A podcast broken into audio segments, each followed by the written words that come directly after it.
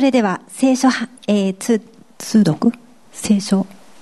朗読をいたします。ヨハネによる福音書4章43節から54節まで。新共同訳聖書では、えー、171ページです。新共同訳聖書では171ページです。役人の息子を癒す。それでは拝読いたします。二日後、イエスはそこを出発してガリラヤへ行かれた。イエスは自ら、預言者は自分の故郷では敬われないものだ、とはっきり言われたことがある。ガリラヤにお着きになると、ガリラヤの人たちはイエスを歓迎した。彼らも祭りに行ったので、その時、エルサレムでイエスがなさったことをすべて見ていたからである。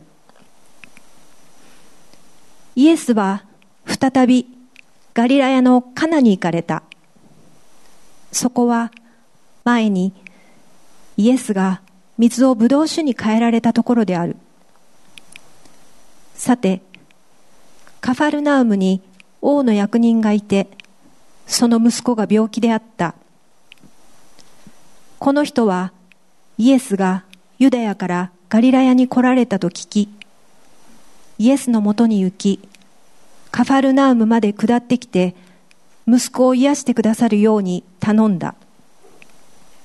息子が死にかかっていたからである。イエスは役人に、あなた方は印や不思議な技を見なければ決して信じないと言われた。役人は、主よ、子供が死なないうちにおいでくださいと言った。イエスは言われた。帰りなさい。あなたの息子は生きる。その人はイエスの言われた言葉を信じて帰っていった。ところが、下っていく途中、しもべたちが迎えに来て、その子が生きていることを告げた。そこで、息子の病気が良くなった時刻を尋ねると、しもべたちは、昨日の午後1時に熱が下がりました、と言った。それはイエスが、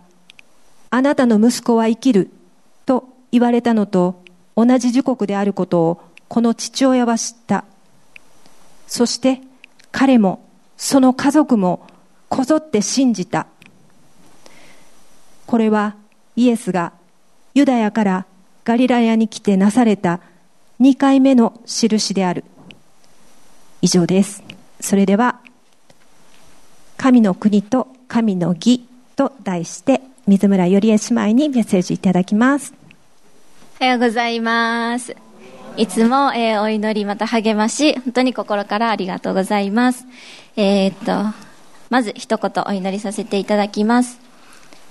愛する天のお父様、今日本当にこの一日をありがとうございます。主はあなたがいるところが本当に御国であることを感謝します。そしてあなたに従っていくときにその神の国が本当に来ることをありがとうございます。私たちは本当に主に従う者たちの集まりです。そして本当に主の御声を聞くことができることをありがとうございます。ますますあなたへの信仰を立ち上げて、あなたを望んでおられることを行っていくものとして変えられていくことを感謝します。今日この言葉を通して、主はあなたが掲示してくださっている神の国について、その原則について、主は本当に一人一人に主が語ってください。そして私にも語り、えー、あなたが語ってほしいと願っておられることだけを語ることができるように、主をどうか私を用いてください。この場所に、えー、神の国を来い、御心よなれとイエスの皆によって宣言し、皆さんを祝福してお祈りします。アメン。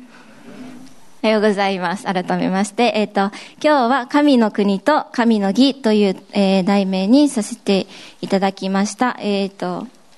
暗唱聖句のところも、え、もう一度拝読させていただきたいと思います。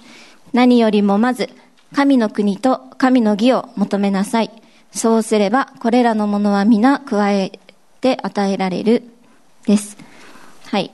えっと、皆さんもこの箇所はもうよーく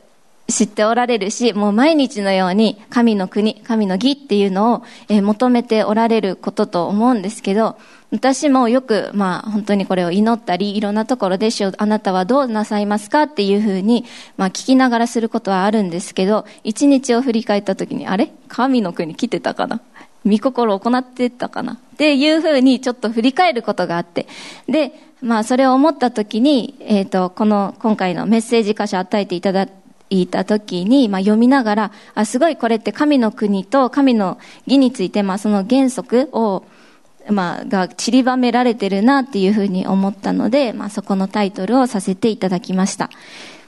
はい。じゃあ、ちょっと簡単にですけど、要約させていただきます。えっと、まあ、前回のところ、先週、先々週のところですね、イエス様の、えっと、まあ、エルサレムからガリラヤに行かれようとしていた。で、その途中でサマリアっていう地域があったんですね。まあ、先週、えっと、私たち学んだんですけど、で、ユダヤ人たちはそのサマリアっていう地域を、まあ、宗教的な意味でちょっと嫌って、あえて避けて通っていたんですけど、神様の御心はそのサマリアに行って、そしてそのサマリアの女の人を本当に救いに導く。そしてそれだけじゃなくて、サマリアの人全体、人たちを本当に神様の御国に、このえー、この導くっていう大きな計画があったんですね。それでイエス様は、そのサマリアを通られることを選ばれました。そしてたまサマリアでリバイバルがあって、まあ、2日間滞在されて、後の話です。えー、で、えっ、ー、と、ここからが今日のとこなんですけど、え、ガリラヤに向かわれました。そして、えっ、と、まあ、1回目の奇跡のとこ、大輝くんがメッセージてくださったんですけど、水がブドウ酒に変わる。えー、変わったっていうイエス様がなされた第1回目の印が行われたカナっていう、えー、町での、えー、出来事でここでは2回目が行われますでそこに、まあ、王の役人がガリラヤに住んでたんですけど、まあ、自分の息子が、えー、病気で死にそうっていうことでイエス様のイエス様がガリラヤに来ているっていう噂を聞いて、まあ、飛んでくるわけですよねそして、まあ、そこでイエス様の言葉を信じて本当に癒しを受けてまた、えー、彼自身もイエス様の救いそして家族も救われるという、えー、ような、えー、お話です。はい。で、えっ、と、はい、じゃあちょっとあの聖書に沿ってきます。え、二日後イエスはそこを出発してガリラヤに行かれた。イエスは自ら預言者は自分の故郷では敬われないものだとはっきり言われたことがある。ガリラヤにお着きになると、ガリラヤの人たちはイエスを歓迎した。彼らも祭りに行ったので、その時、エルサレムでイエスがなさったことをすべて見て、見ていたからである。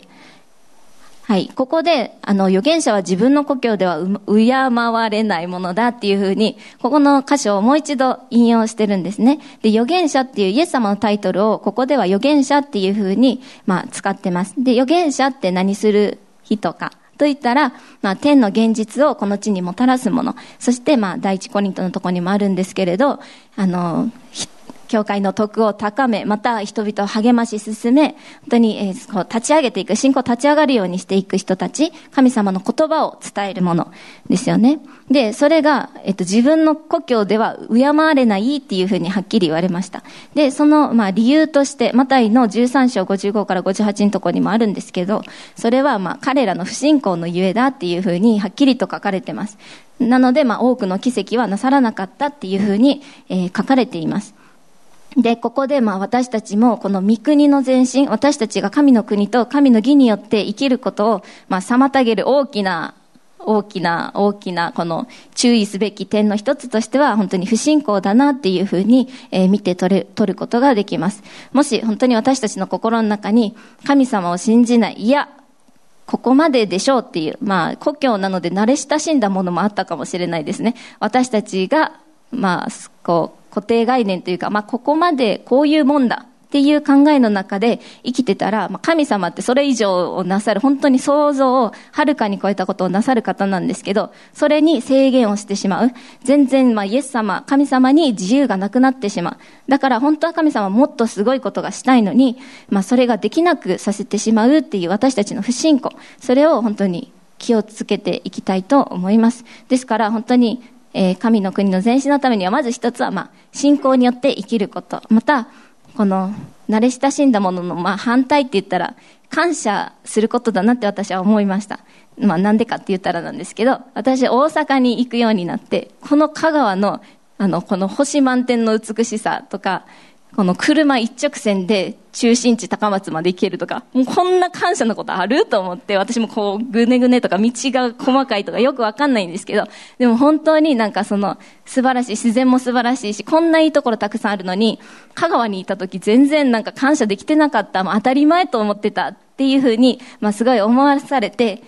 あの、思わされました。なので本当に私たちが感謝すればするほど、神様も本当にもっとにもっとやってあげるよ、もっと、もっとすごいよっていうふうに、まあ奇跡を見せてくださるお方だなっていうふうに、えー、思います。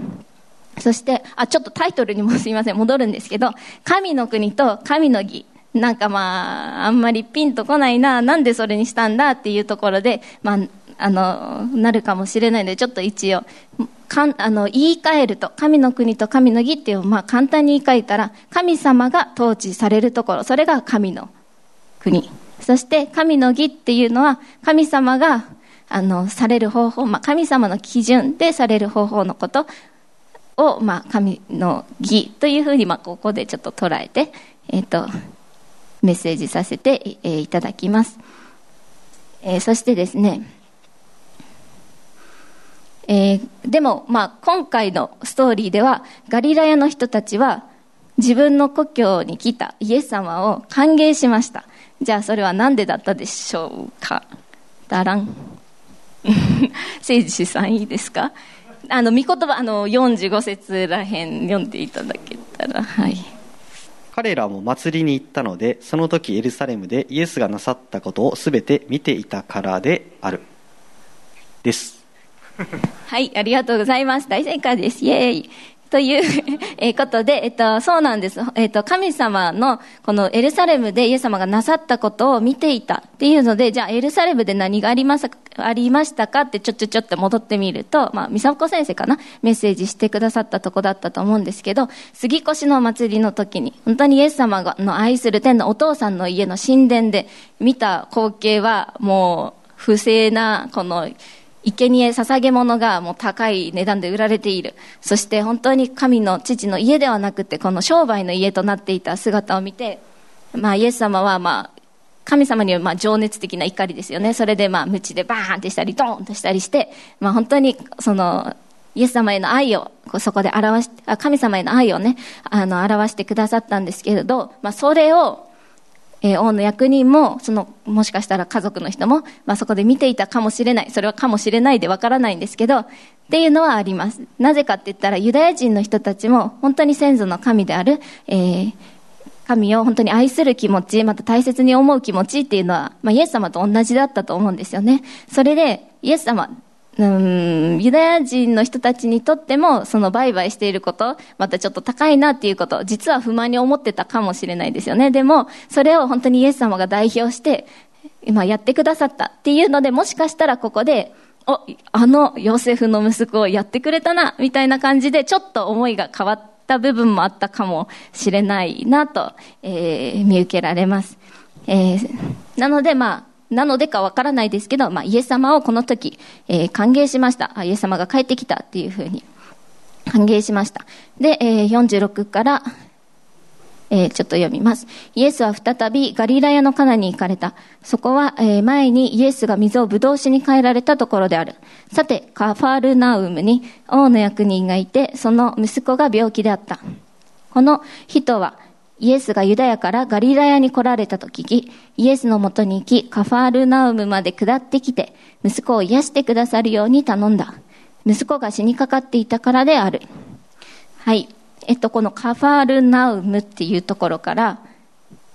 イエス様がおられたカナっていうところは、まあ大体ですけど、約30キロぐらい。で、まあ、ちょっとカファルナウムっていうところが標高の高いところにあったんですね。なので、まあ、一日もかからない距離、まあ、ここから高松ぐらいですか？ね。高松ぐらい、まあ、高松よりちょっと行くぐらいかな？わかんないですけど、の、まあ、距離のところでした。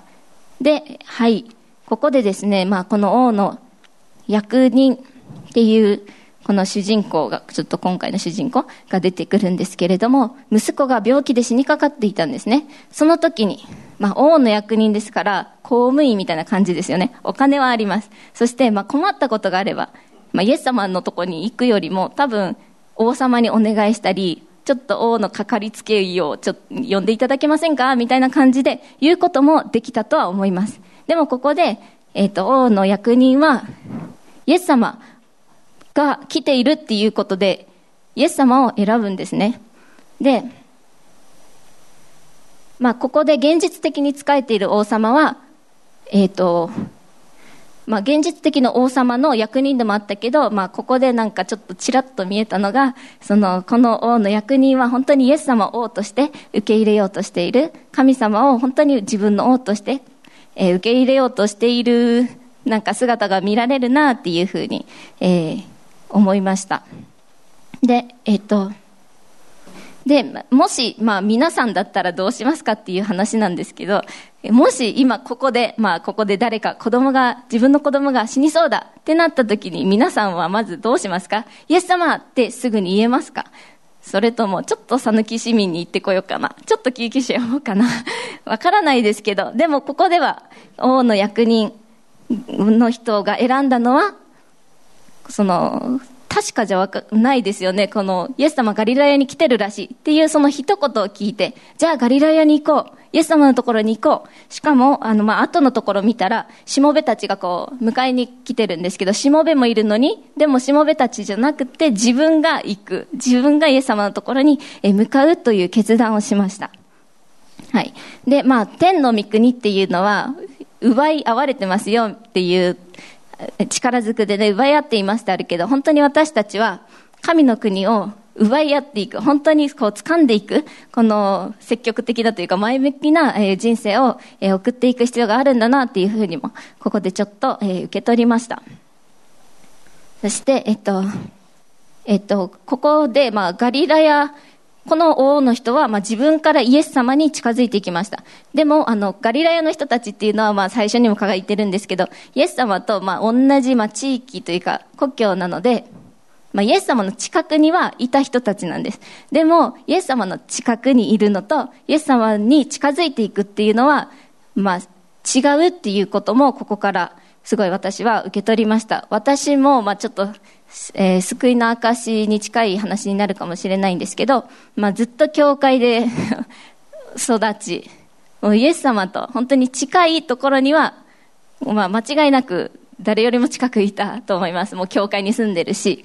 で、でも、まあ、実際の生活を見たら、この神の国が来ていたか、神様を本当に第一に求めて生活できていたかって言われたら、まあ、全然そういうことはなくって、え、ー、と、まあ、特にですね、まあ、小学校になって、まあ、津田にいたんですけど、津田から鶴和に引っ越しました。で、その時に、え、ー、と、自分はまあ、場面科目っていうか、本当にまあ、緊張しすぎて喋れなくなったんですね。あんまりまあ、喋れない、自分が出せない。で、その時、本当にまあ、自分にとってはまあ、闇というか、なんか学校楽しくないな、みたいな。まあ、でもそれも、まあ、だんだん慣れていくうちに、まあ、それもいっかみたいな風にはなってしまったんですけど、でも本当に神様が望んでおられる御国は来てなくって、神様の御心を行うということも全然、まあ、できていない状態、イエス様を知ってるのに、イエス様の近くにいるのに、まあ、そういう本当に神の国が来ていない、神の義が来ていないっていう、まあ、生活を、えー、ずっと送ってました。で、まあ、その時に、えっと、まあ、本当にもうこれ嫌だな、この生活嫌だなっていうふうに思い始めたんですね。で、まあ、それでまあ祈り始めたり、まあ、感謝のことにメビッチとかね、そういうのでイエス様の話、毎週聞くとか、本当に信仰、イエス様には何でも話していいんだよっていうので、イエス様に話すことはあったりはしました。でもまあこれもちょっと不信仰の証なんですけど、ちっちゃい時お祈りはよくしてたんですけど、まあ、ある時思ったんです。こんなに平和な世界に生きてるんだったら毎日このままでいいじゃんって思って、本当に奇跡をまあある意味求めない祈り。天のお父様、もう今日この、この平安な、もうこのままで毎日いいですみたいな祈りにちょっとまとめてしまうような時期があって、小学校の時。本当にまあこれ悔い改め、もう悔い改めしたんですけど、もうこのままがいい、このままがいい。もう悪いこと起こっていない、このままがいいっていうふうに思ってたんですけど、まあそれは本当に、まあ慣れ親しんだ、さっきもあったんですけど、制限してしまって、イエス様が本当に奇跡をなさる、イエス様が神として本当に表される、その、えっ、ー、と、機会を全部奪ってしまっていたな。全部自分中心、自分の義によって、本当に、えっ、ー、と、自分さえ良ければいいみたいな、本当にその考えでした。で、えー、まあ小学校4年生ぐらいの時かな。まあ、えっと、ゆっちゃんも洗礼受けるしっていう時で、本当に私もなんか洗礼受けたらすごい変わるんじゃないかなっていう思いはあったんです。受けてなかった、いろんな人には言われてはいたんですけど、で、まあ本当に神様求めるっていうのをまあ、しました。で、まあ別に御言葉が与えられてるわけでもなくって、その救いの御言葉もイエス様は神様っていうのはずっと信じてました。でも、まあそこの確信に至る御言葉は、まあ、特にあるわけでもないしなっていうところだったんですけど、まあ、聖書その時かな本当に自分で読むっていうのはちょっとしててでその時に、まあ、私の救いの御言葉ではあるんですけどあの心を尽くし力を尽くし、えー、精神を尽くしてあなたの神である主を愛せよあなたの隣人もあなた自身のように愛しなさいっていうところが与えられました。でその時にの私は結構苦手なものとかが多くて、食べ物とかでもそうなんですけど、とかまあ人人でもまあ感謝のことに嫌いまで行くことはそこまではなかったんですけど、まあ嫌いな人、苦手な人っていうのはまああったんですね。でもその御言葉を受けて、まあ自分もそれに立つってちょっと多分小さいながらに思った時に、本当になんか苦手が減っていったというか、ちょっとずつ減っていくっていう、まあ、神様体験は、えー、その時に知ったっていうのを、えー、覚えてます。えー、そして、本当に神様の国、神様を私の王として迎えますって、その時から、本当にいろんなことが変わり始めました。まず一つは、えー、5年生の時にクリエイトに行けることになったんですね。もう私は小学校、もう早く終わってと思ってたんですよ。なんでかって言ったら、あの5年生の時に、まあ、いろんな理由はあるんですけど、まあ、一つ大きな理由として、5年生の時、卒業式に、あの、5年生になると全員何か一言、卒業生に言わないとダメみたいな。人の前で喋りたくないっていうのもあって、もう5年生にはなりたくないなって思ってたんですね。でも、えっと、まあ、そこも神様の愛と憐れみによって、このタイミングで、まあ、クリエイトも与えられ、で、まあ、今喋れてるのもすっごい奇跡なんですけれど、まあ、本当に神様がそのクリエイト通してまた神様とのこのイエス様の本当に教えをもう一度この教えていただく日々を歩ませていただきました。あ、そしてですね、この口があんまり喋れなくなったっていうのはめちゃくちゃ私にとって感謝していることで後々の話なんですけど、なんでかって言ったら、多分私がもしそのまま、えっ、と、引っ越しもせずに、ずっと、あの、津田にいたりしたら、すっごい口悪かったと思います。人を裁くし、人のこと、まあ、すごいまあ、この世的な生き方をすごくしていたなっていうふうに思います。でも、本当に神様が、まあ、計画を持って私は本当に、えっ、ー、と、主のものだよっていうのをずっと本当に掴み続けてくださるってて、だからこそ本当に早いうちに、まあ、ちょっと口を閉ざすじゃないですけど、その経験を私に与えてくださったなっていうふうに、今は本当に感謝してます。はい。えー、で、つながるかつながらないかちょっとわかんないんですけど、まあ、本当に神様の御国を求めたっていうところです。で、その後、イエス様は役人に、あなたは印や不思議な技を見なければ決して信じないっていうふうに、え、言われました。せっかく王の役人がイエス様を見つけて、どうか癒してくださいっていうふうに、本当に一生懸命頼んだと思うんですよね。もしかしたら、まあ、お金を渡したか、小切って渡したか、なんかすごい品持ってきたかわからないですけど、本当に心からの願いで言ったのに、イエス様はあなたは印や不思議を見な、な技を見なければ決して信じないっていうふうに言われました。で、まあちょっと前に戻るんですけど、イエス様ここで預言者のタイトル使われてますよっていうふうに言われま、いや、言ったんですけど、まあ違う箇所のところで預言者はそのイエス様を信じない者にとっては、このいい、えっ、ー、と、心の内を言い当てられて、あ、本当にこの方が神だっていうふうに主を崇めるようになるっていうふうに、えー、書かれてます。で、まあ、ある意味、この役人にとっては、心にあることをイエス様に言い当てられてしまった。まあ、サマリアの女の時もそうだったんですけど、この誰にも言いたくない、誰も知るはずがないことを、まあ、イエス様に言われちゃった。で、はい、言われちゃったんですね。でも、はい、言われちゃいました。で、まあ、イエス様は、この時に、まあ、どのような思いで、まあ、このこと言われたのかなっていうので、の、というのを思いながら考えてたんですけど、まあ一つは本当にあなたの信仰が本物ですかっていう、まあ本物かチェック、本物チェックをちょっとされたのかなっていうふうにも、えー、見受けられました。えー、私たちも、ちょっとじゃあここで私せっかく大阪行ってるので急にですけど、あの、本物かチェックをさせていただきたいんですけど、あの皆さんの中であのたこ焼き好きな方いますか？あ、いっぱいいらっしゃいますね。じゃあ、たこ焼き好き。じゃあ、たこ焼き器はお家にありますか？お、ちょっと本物減りましたよ。で、ほんで、じゃあその方の中で、あの、ガスで使ってるっていう方いますか？たこ焼き器がガスです。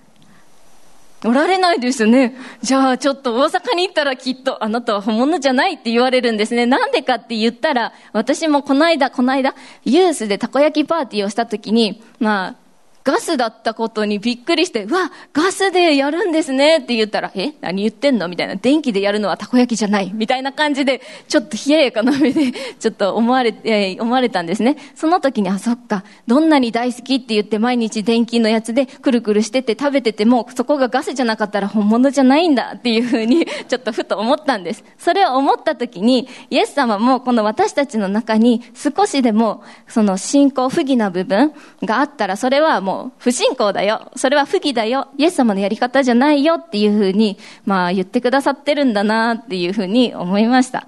まあジュースでもそうですよね。100%のジュース飲んでしまえば他の飲料水っていうのはちょっと後々飲みづらいというか、あんまり飲みたくないなみたいな、ありますけど、でも、えっと、まあ、イエス様も本当に100%、いつも、この、すべてもう、喜ばれるものを捧げてほしいっていう、えー、思いがある。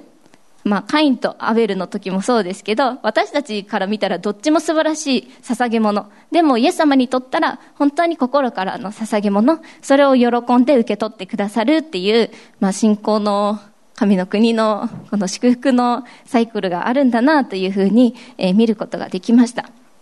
で、そこで、えっと、でもですよ。でも、すいません。でも、この役人の人はもう一度言います。主よ、子供が死なないうちにおいでください。で、この、まあ、この役人の人にとって、神様が癒すっていうのは、その人が、イエス様が来てくれて、自分の息子に手を置いて癒す。それが、まあ、彼にとっての、まあ、義、やり方、その、だったと思うんですけど、でもイエス様のやり方は違う。神の義は違っていたんですね。もう言葉によって、信仰によって癒される。で、でもこの役人さんは2回も言います。主よ、子供が死なないうちにおいでください。で、神様はもう、まあそこには触れられずに言われました。まあ帰りなさい。あなたの信仰は生きる。その時に、わからないですけど、私のまあ勝手な想像ですけど、帰りなさいって言われた時に、あ、もうこの方しかないなというか、本当にそこで悟りを得た。あ、この方は生きるって言われた。わからないですけど、すみません。私のあれもあると思うんですけど、あなたの息子は生きるって言われて、その言葉にすごい平安も感じたと思うんですよね。あ、信じていいんだ。本当にそこで彼の信仰が100%になった。そして本当にその人は、まあ、帰りなさいって言われた時に、まあ、二つの態度は取れると思うんですよね。何ですか、イエス様？みたいな言って、反抗することもできたり、あとはもうイエス様あなた来てくれるまで絶対離れません。みたいなそういう変な信仰を使うこともできると思うんですけど、でも、ここではイエス様の言葉を信じて、えー、書いていったっていう、本当に神様のやり方、神の義を選んで、えー、この王の役人は帰っていきました。で、その時にちょうど、本当に、えっ、ー、と、しもべたちがですね、王の役人のところにちょうど向かってくる途中でした。そこで出会って、えー、息子が生きてますよ、良くなりましたよっていうふうに告げてくれました。で、その時刻が昨日の午後1時に熱が下がりました。まあ、昨日って言われてるので、あの、王の役人の人は、ガリラヤに行ってイエス様と言って、まあ、治りますって言われてしばらく滞在したのか、もうそのまますぐ帰ったのか、ちょっとよくわからないですけど、まあ、昨日の1時に治りましたっていうふうに、えー、聞きました。それが本当にイエス様が言われた、あなたの息子は生きるって言われた時刻と同じだったという本当に奇跡を見ることができました。で、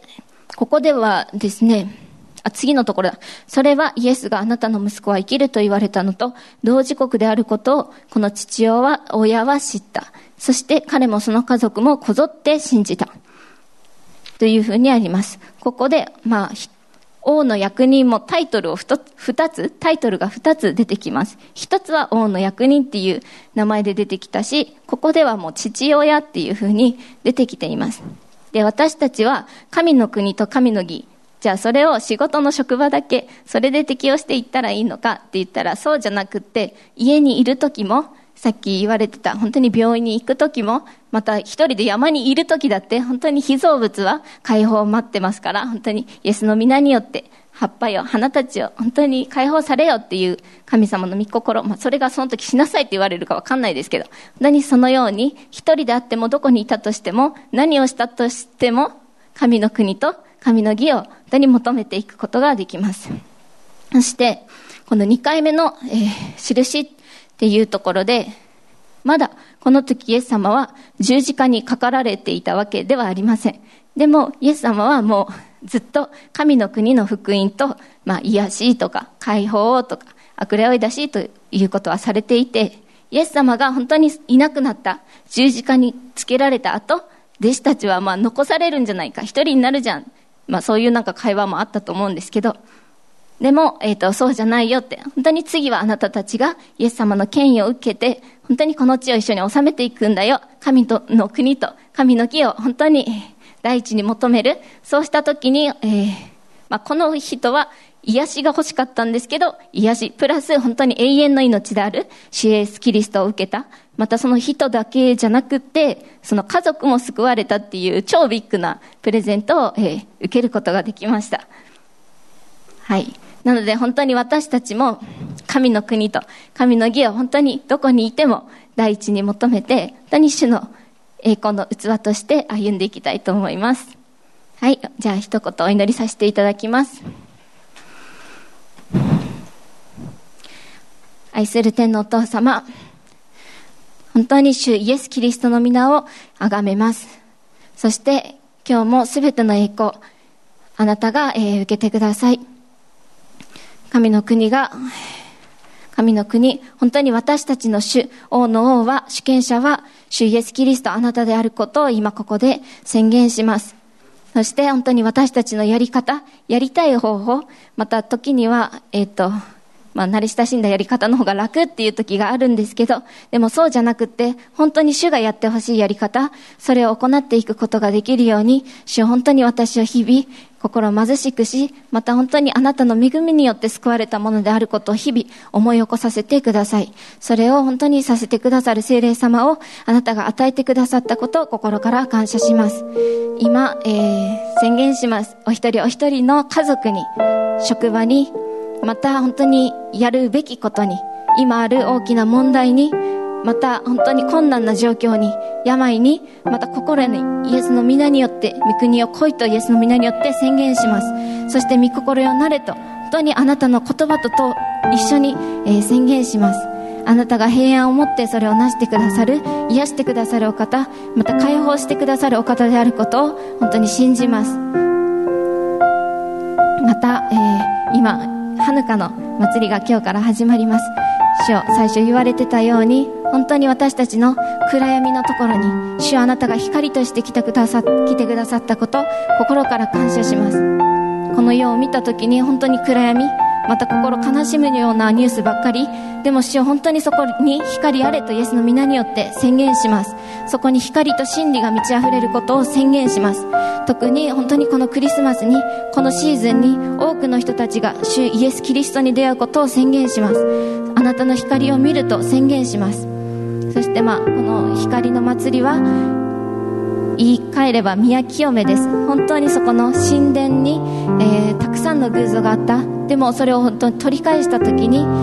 取り返してまた本当にそこを清めた時にこのろうそく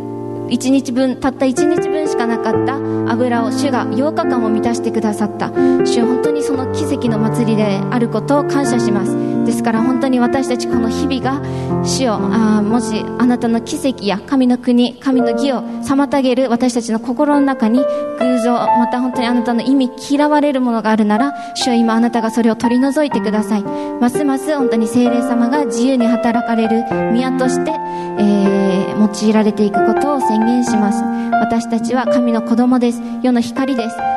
感謝します。愛するイエス様のお名前によってお祈りします。アメン。